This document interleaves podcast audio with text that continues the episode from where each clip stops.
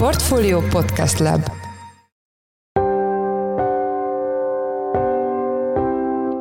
Mindenkit üdvözlünk, ez a Portfolio Checklist július 19-én szerdán. A mai műsor első részében arról lesz szó, hogy megállapodhattak az Európai Parlament képviselői egy javaslatcsomagról, amelyet ha sikerül végigvinni, az kicsavarná Magyarország és a többi tagállam kezéből az EU-s döntéshozást az elmúlt időszakban többször is megbénító vétófegyvert. Azokban az ügyekben, amelyekben viszont egyhangúsági követelmény van, tehát hogy csak konszenzussal lehet döntést hozni a tanácsban, ott ez váljon egy szuper minősített többségű döntésé, magyarul a 100%-os támogatáshoz csökkenjen 85%-os mértékű támogatásra. A témáról Weinhardt Attillát, a portfólió makrogazdasági elemzőjét kérdezzük. A műsor második részében a hamarosan kezdődő művészetek völgyéről beszélünk majd a 32. alkalommal megrendezett esemény fesztiváligazgatójával, Oszkó Jakab Natáliával.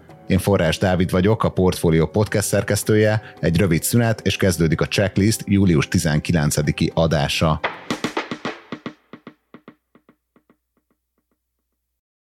A politikó információi szerint az Európai Parlament nagyobb politikai csoportjai keddéjel megállapodtak abban, hogy alkotmányozó nemzetgyűlést hívnak össze, hogy az uniós alapszerződés módosításán keresztül gyakorlatilag kivegyék a vétófegyvert a különböző tagállamok, köztük azt az elmúlt időszakban viszonylag gyakran alkalmazó Magyarország kezéből. A témával kapcsolatban itt van velünk Weinhardt Attila, a portfólió makrogazdasági elemzője. Szia, üdvözöllek a műsorban! Szia, Dávid, és köszöntöm a hallgatókat is! Szerintem kezdjük ott, hogy ugye általában a kiemelt jelentőségi ügyekben, közös külpolitikában, védelmi és költségvetési döntésekben van szükség egyhangú döntésre az EU-ban, és ezekben az esetekben mennyire gyakori, hogy egy tagállam 26 másik országgal szemben egyedül akaszt meg egy adott döntést? Az utóbbi hónapok, negyedévek során azért ez egyre inkább elszaporodott, és ezekkel az ilyen típusú hírekkel hát leginkább Magyarország került be a vezető sajtótermékek címlapjára,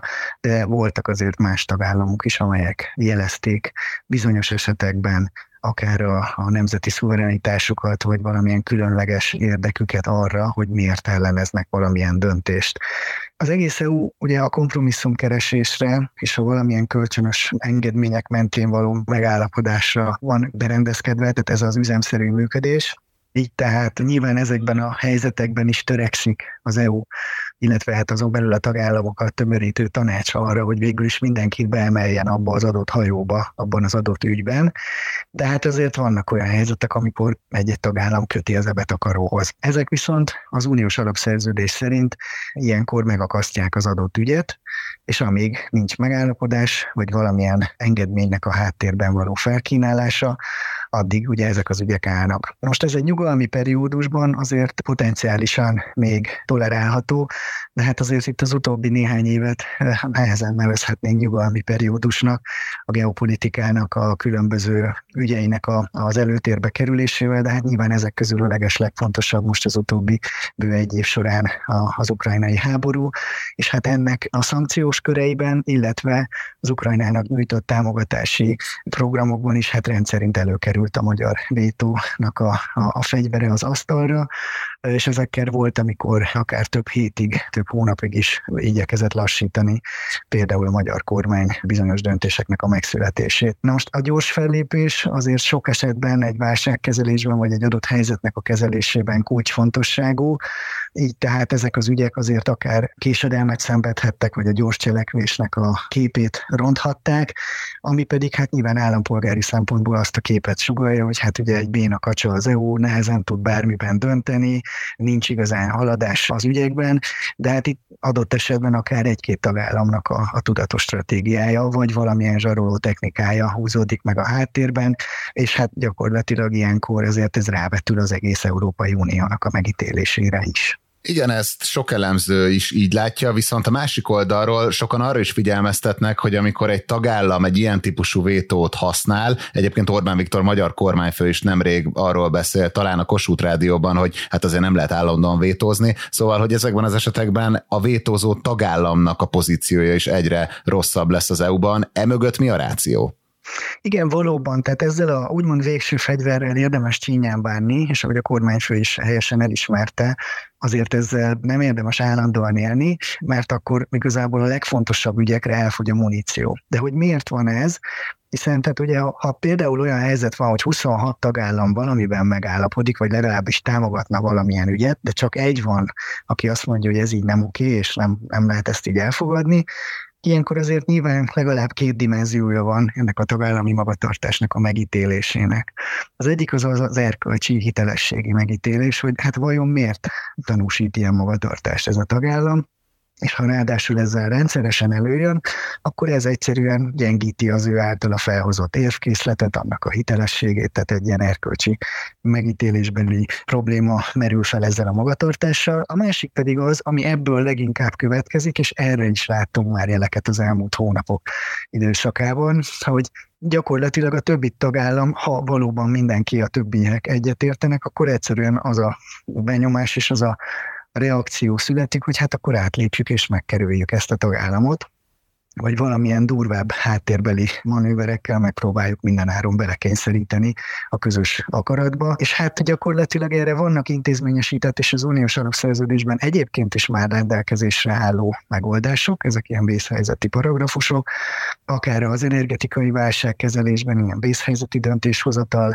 láttunk azért pár példákat, de akár költségvetési fronton van ez az úgynevezett megerősített együttműködés nevezetű megoldás, ezt egyébként számos területen lehet alkalmazni, nem csak költségvetési téren, ami azt jelenti, hogy ha legalább kilenc tagállam valamiben egyetért, dönthetnek úgy, hogy együttműködnek, és aztán a többiek, ha akarnak, csatlakozhatnak hozzájuk, és hát így gyakorlatilag ilyen kétoldalú megoldásokon keresztül, vagy valamilyen megerősített együttműködési megoldáson keresztül lényegében partvonalra lehet szorítani az ellenkező egy-két-három tagállamot.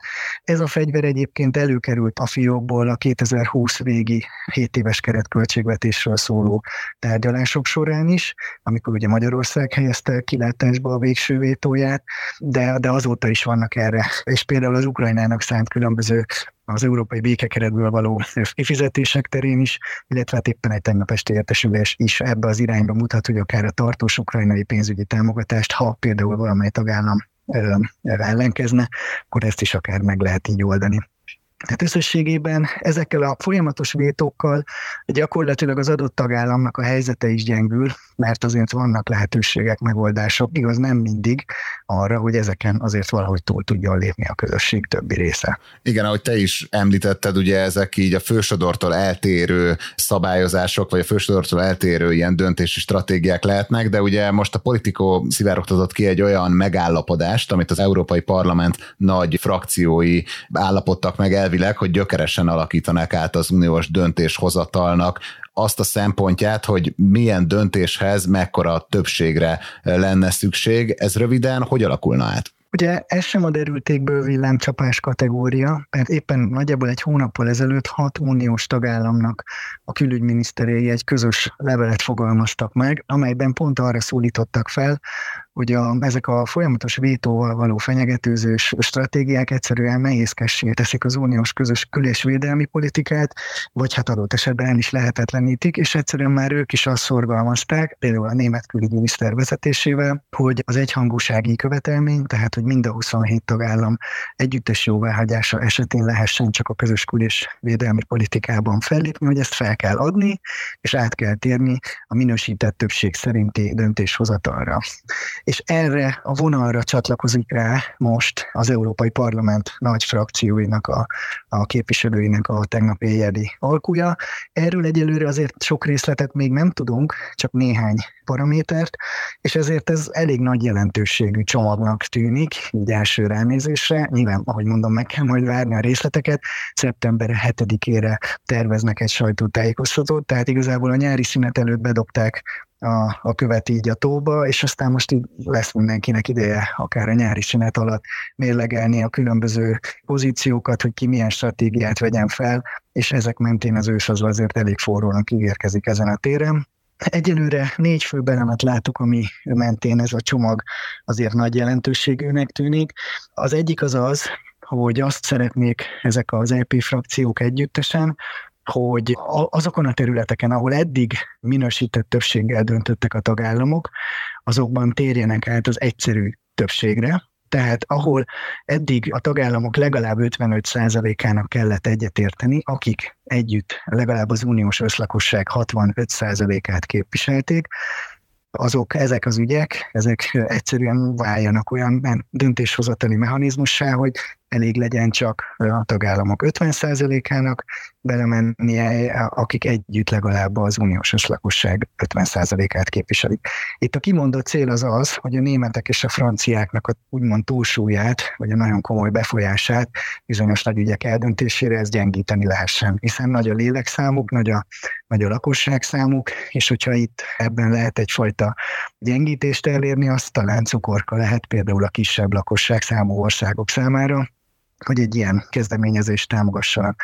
De a csomagnak vannak azért olyan elemei, amelyek inkább ilyen keserű pirulák lehetnek a, a kisebb tagállamoknak, mert őket állítaná partvonalra egy második kezdeményezés, vagy őket is állítaná partvonalra egy második kezdeményezés. Ez pedig úgy hangzik, hogy azokban az ügyekben, amelyekben viszont egyhangúsági követelmény van, tehát hogy csak konszenzussal lehet döntést hozni a tanácsban, ott ez váljon egy szuper minősített többségű döntésé, magyarul a 100%-os támogatáshoz csökkenjen 85%-os mértékű támogatásra, a tagállamok darabszámát tekintve, és itt nem számítana a lakosságszám.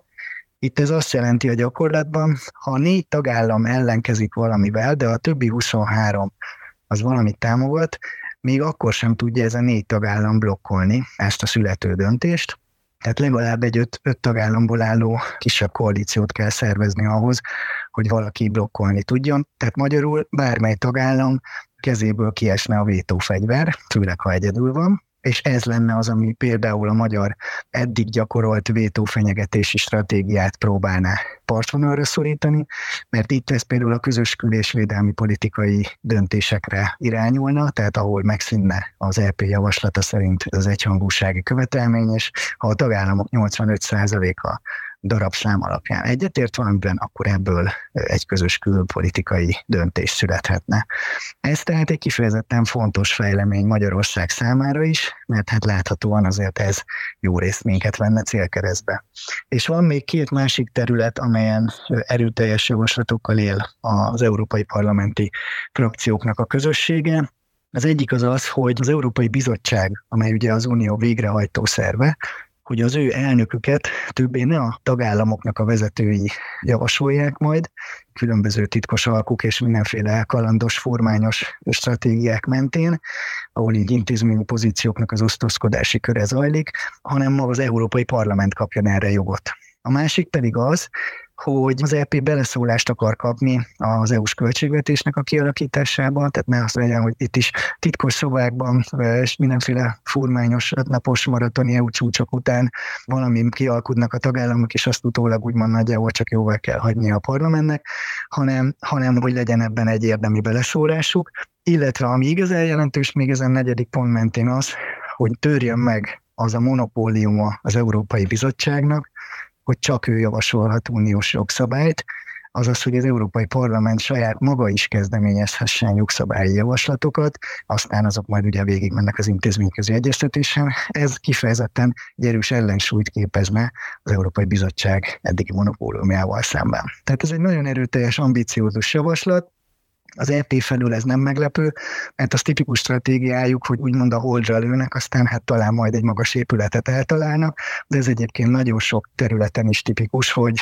nagyon ambiciózus az integrációt, nagyon erőteljesen pártoló fellépésük van, aztán ugye hát számítanak arra, hogy a különböző intézményközi és tagállami tárgyalásokon azért ez felpuhulhat, tehát egyelőre inkább megcélozzák a minél nagyobb csomagot, aztán hát remélhetőleg ebből valami majd kisül.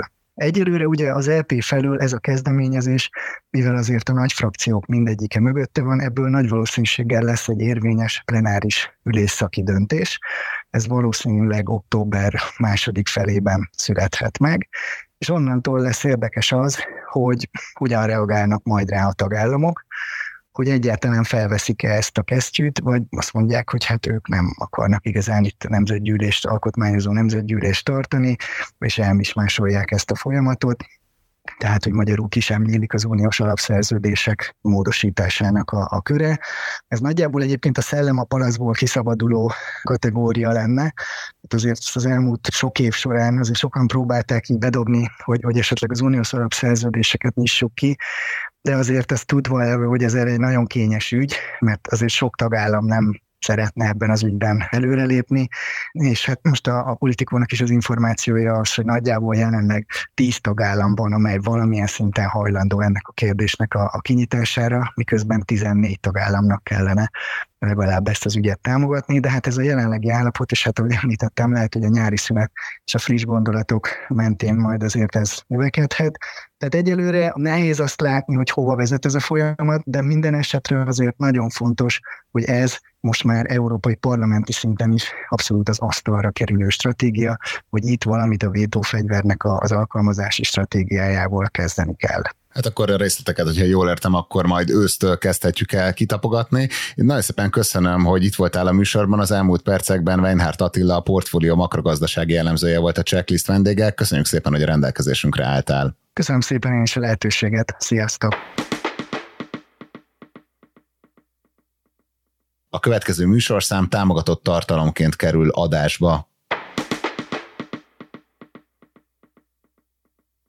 Néhány nap is kezdődik a 2023-as művészetek völgye, amely július 21-e és 30-a között várja az érdeklődőket Kapolcson, Vigán Petenden és Talján Dörögdön. Itt van velünk telefonon Oszkó Jakab Natália, a Művészetek völgye fesztivál igazgatója. Szia, üdvözöllek a műsorban! Szia, és üdvözlöm a hallgatókat! Szerintem kezdjük ott, hogy idén rendezitek a 32. művészetek völgyét, tehát gyakorlatilag a rendezvénysorozat az egyidős a rendszerváltással. Ez mitől releváns még ma? Szerintem a Művészetek Völgye Fesztivál az oda települő művészek, illetve a helyiek fantasztikus találkozásából folyamatosan megújulva került megrendezése. És ezért érzem azt, hogy így még 89 óta is mindig releváns, hiszen egyre több művészeti ágat és a legújabb csemegéket, kulturális termékeket sorakoztatja föl tíz napja alatt. Igen, mindjárt ráternék arra, hogy mire számíthat az, aki ellátogat a rendezvényre, de előbb még arról kérdeznélek, hogy kik alkotják a fesztivál célközönségét, ezt hogy fogalmazzátok meg, hiszen ez alatt a 30 év alatt ugye gyakorlatilag kicserélődhetett az a generáció, aki nyitott az ilyen típusú programokra, tehát hogy ez most hogy határozzátok meg? Szerencsére velünk idősödött meg, lépett be új-új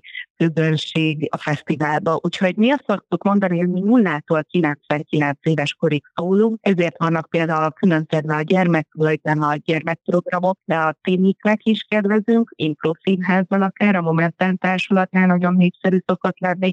Lehet ugye a tinik 20 évesek, azért nagy számban megjelennek utána a panoráma színpadon is, és hát természetesen velünk tart a többi korosztály is, sőt, egész idős látogatóink is vannak, akik talán valamikor már húsz éve csatlakoztak a történetbe. Ennek az alapja az ugye az, hogy mi megpróbáltuk megtartani az alapértékeket is, és nagyon sok olyan alapprogram tér vissza, ami évek óta kísér minket. Például a Hobónak gyakorlatilag 90 óta van saját klubja, és hobológiával, előadóestekkel, koncertekkel várja a látogatókat, de az éltetővölgyben ugyanúgy évek óta két települnek a helyi termelők, illetve az egésznek van egy ilyen fantasztikus hangulata, van, hogy évek során végignézzük, hogy mondjuk például egy Orevoir zenekar egy-egy kisebb színpadról hogyan jut fel a panoráma színpadig, de ugyanezt történt a Babos Kevers kampanival is. Struktúrájában, meg egész rendezvény tekintetében mire számíthat az, aki ellátogat a rendezvényre? Ugye azért ez nagyon más, mint mondjuk azok a fesztiválok, amiket megszokott a közönség, hogy egy ilyen viszonylag jól behatárolt területen, néha kevesebb, néha több színpad, és mondjuk valamilyen civil programok még. Itt pontosan mire számítson, aki mondjuk először megy a művészek völgyébe?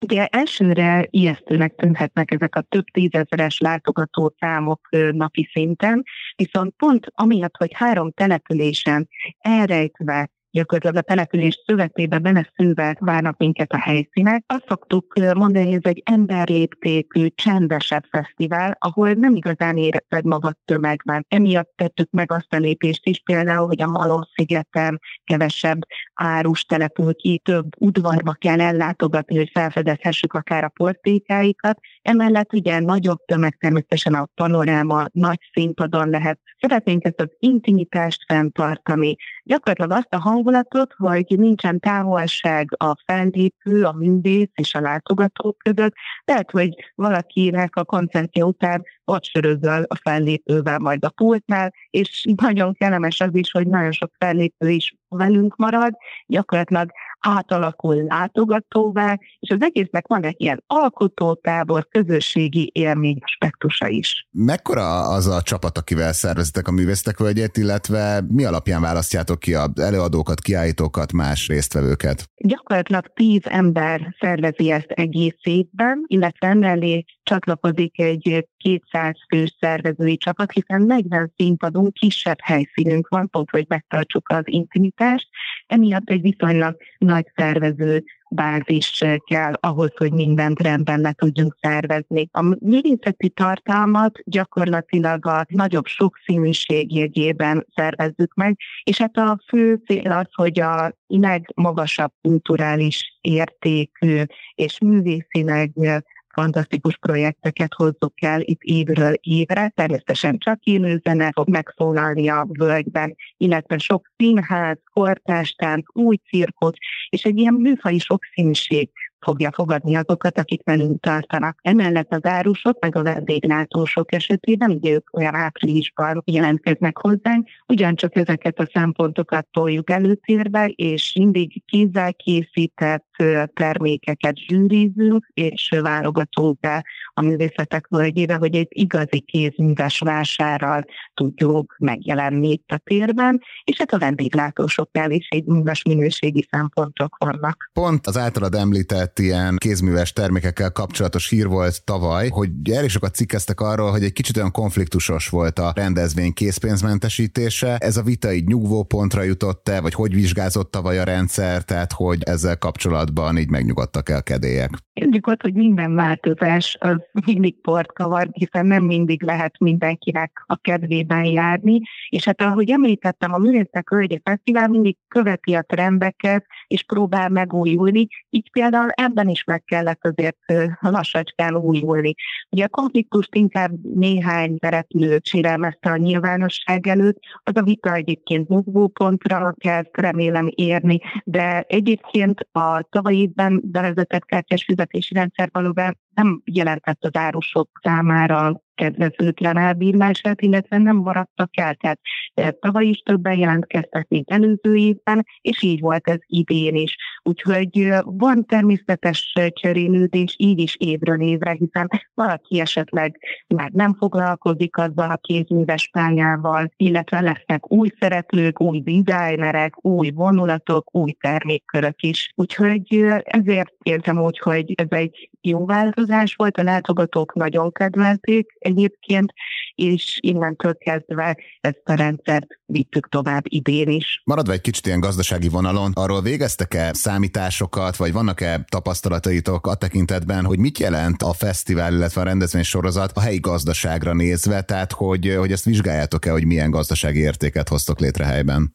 2018-19 környékén komoly számításokat kezdtünk el végezni. Sikerült mutatni, hogy azért nagyon fontos és nélkülözhetetlen szerepe van a fesztiválnak a térségben. Sőt, a hatások hatása nem is korlátozódik a tíz napra, tehát arra a konkrét tíz napra, hanem az ott megjelenő vállalkozási lehetőségekre pozitív hatást mutat egész évben egyébként. Nagyon sok szállásadó kezdett el vállalkozásba, illetve új kézművesek is jelentek meg Kapolcson, és ez egy brandé vált, innentől kezdve az a több százezer ember, akit elhozunk évről évre a völgybe, tovább viszi a jó hírüket egész évben. És akkor ez megjelenik abban is, hogy a helyi lakossággal jó a kapcsolat, mert azt képzelném, hogy mondjuk egy ilyen 9-10 napos fesztivál alatt, tehát én már voltam a művésztek völgyében, ezért látom, hogy azért ott eléggé átalakul az élet ahhoz képest, amit mondjuk megszokhatnak évközben, de akkor ez mennyire egy ilyen szimbiotikus kapcsolat? Folyamatos a kapcsolat a helyiekkel, fórumokat is tartunk, megpróbáljuk kibeszélni előre a problémákat, és hogyha felfedezünk valami javíthatót, akkor mindig megpróbálunk egy közös nevezőre jutni. Úgyhogy úgy érzem, hogy azért a helyiekkel egy ilyen harmonikus kapcsolódásunk van, és nagyon-nagyon fontos elemei a fesztiválnak. Évről évre már azzal a két jó szóval is, amit esetleg egy látogató felé címeznek, vagy azzal, ahogy előkészítik a településeiket, és nagyon sokban hozzájárulnak a Művésztek vagy a fesztivál hangulatához. Említetted, hogy tizen szervezitek a, a fesztivált évközben, és hát hogyha az elmúlt egy évre visszanézünk, akkor a legtöbb vendéglátós vagy rendezvényszervező, de tulajdonképpen a gazdaság bármelyik szereplőjével beszélünk, akkor az inflációs környezet egy kifejezett kihívásnak élte meg. Mennyire tudtátok az árakat, mondjuk ital, étel, belépők úgy emelni, ahogy azt az inflációs pálya adta volna, és hogy másik oldalról a, a költségekkel mit tudtatok kezdeni? Eddigi tapasztalataink szerint a művészetek völgye közönsége fokozott fokozottan költségérzékeny, ezért számunkra nagyon kiemelt kérdés volt, hogy a fesztivál hogyan tudja kezelni az inflációs környezet okozta kihívásokat.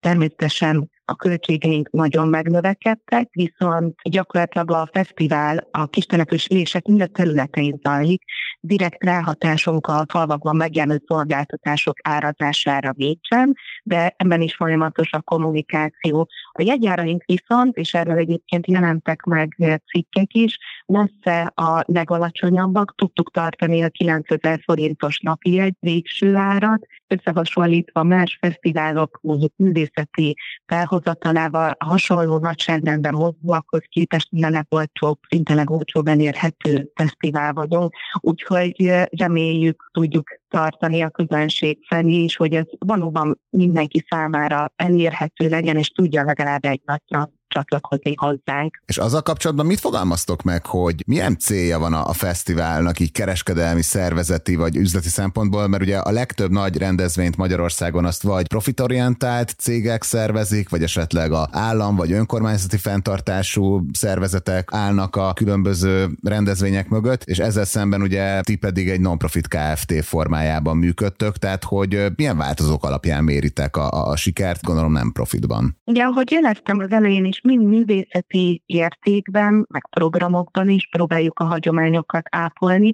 Ugye itt ebben a struktúrában is, hiszen a fesztivált eredetileg helyi szereplők, lakosok, beköltöző művészek alapították, és egyébként ugye akkor is természetvédelmi, terhetésvédelmi szempontok mentén próbálták ezt a fesztivált megszervezni. Így, ahogy belépett a tulajdonosi struktúrában a művészetek a vidékfejlesztésére alapítvány, ugyanúgy a hosszú távú célú munka, kulturális településfejlesztés és a településnek a gyakorlatilag felvilágoztatása az egyik cél. Úgyhogy ez a non-profit működés, ez abból is fakad, hogy megpróbáljuk a esetleg keletkező bevételből szolgálni a települést, és nem egy puszta profit és nyeresség az elérési célunk, nem ilyen számokban mérjük a sikert, hanem abban is például, hogy ahogy beszéltük, úgy tudunk látogató számot filvelni, hogy közben megtartjuk azt az intim, emberléptékű hangulatot is, és emellett minél több színesebb művészeti ág is meg tud azért mutatkozni a művészek völgye fesztiválon. Ez meg tud maradni egy olyan kulturális olvasztó tége és egy összművészeti pörgés, aminek az elején megálmodták az alapítói. Terjük vissza még egy kicsit a hamarosan kezdődő fesztiválra, hogyha néhány programot ki kéne emelni az idei felhozatalból, amiket te különösképpen ajánlasz, akkor melyek lennének ezek? Amellett, hogy a panoráma színpadra elérkezik a könnyű zenei szín, színe java, gyakorlatilag Csipreszer, Karácsony, a Dalamiék, a Margaret hát Karszolgom, a Lóciátig, Blaha Múziánya, Budapest Bár is bemutatkozik, de például a Bagasi Brothers Company, illetve a is náluk ünnepel kerek évfordulót, illetve visszatér a Queen is. A Szidű Pókerben pedig Zoránnal lehet találkozni Kern Andrással, Tés Lászlóval is, és emellett a Reszirkel Társulat Szolutamor előadásával, vagy Utaéváikkal, Ide települ ki egyébként az operaház is, két operával, illetve az Óbudai Danubia zenekar nagy szimfonikus koncertjét is itt tartjuk meg. Pocket zsebkönyvek kicsi udvarában Vecsei H. Miklósék végeznek fantasztikus munkát, és mutatják be az irodalmi értékeket, de ugyanezt történik a Petőfi udvarban, ott Juhász Annának adnám a kreditet ebben, de sok filmet is lehet a Nemzeti Filmarchívum és Filmintézet jó voltával végignézni. Társas játékozhatunk az Elnékos Fák tövében, világzenét hallgathatunk, vagy betanulhatunk egy néptáncot a Hagyományok Háza folkudvarában, a Kalákával találkozhatunk, a Hobby Klubban, Hobóval, ahogy említettem. Nagyon sok film színházi programunk van, sőt most már két színházi helyszínünk, hiszen a színház színpad mellett a színház színpad templomban is láthatunk színházat, és hát idén is lesz saját bemutató, Boldoni Mirandolináját hozzuk el, Szulák Andra a főszereplésével, de hát emellett ott több ártszintér, nézőművészeti Kft., Olnai produkciós iroda előadással, a játékszínnel, meg a lepkegyűjtő produkcióval találkozhatunk, és nagyon sok kisebb nagyobb, könnyű zenei, zenei, komoly zenei koncerten vehetünk részt. Nagyon szépen köszönjük, hogy betekintést nyújtottál a rendezvény több aspektusába is, illetve a szervezés folyamatába, tehát akkor még egyszer a Művészetek Völgyét idén július 21 és július 30-a között szervezik, az elmúlt percekben pedig Oszkó Jakab Natáliával, a rendezvény fesztivál igazgatójával beszéltünk. Nagyon köszönjük, hogy a rendelkezésünkre álltál. Köszönöm.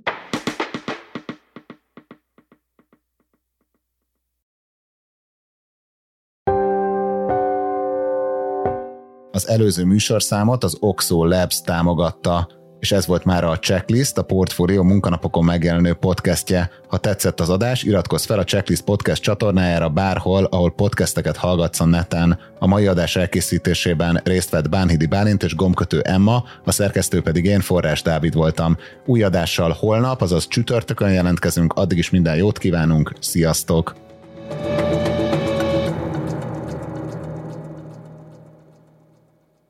Reklám következik.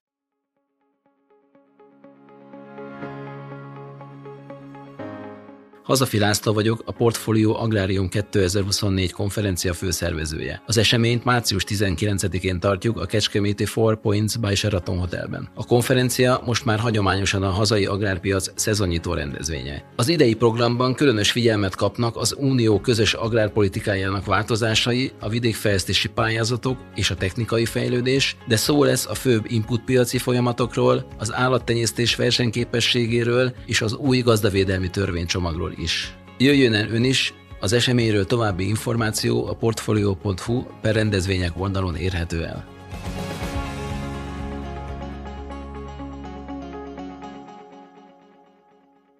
Reklámot hallottak.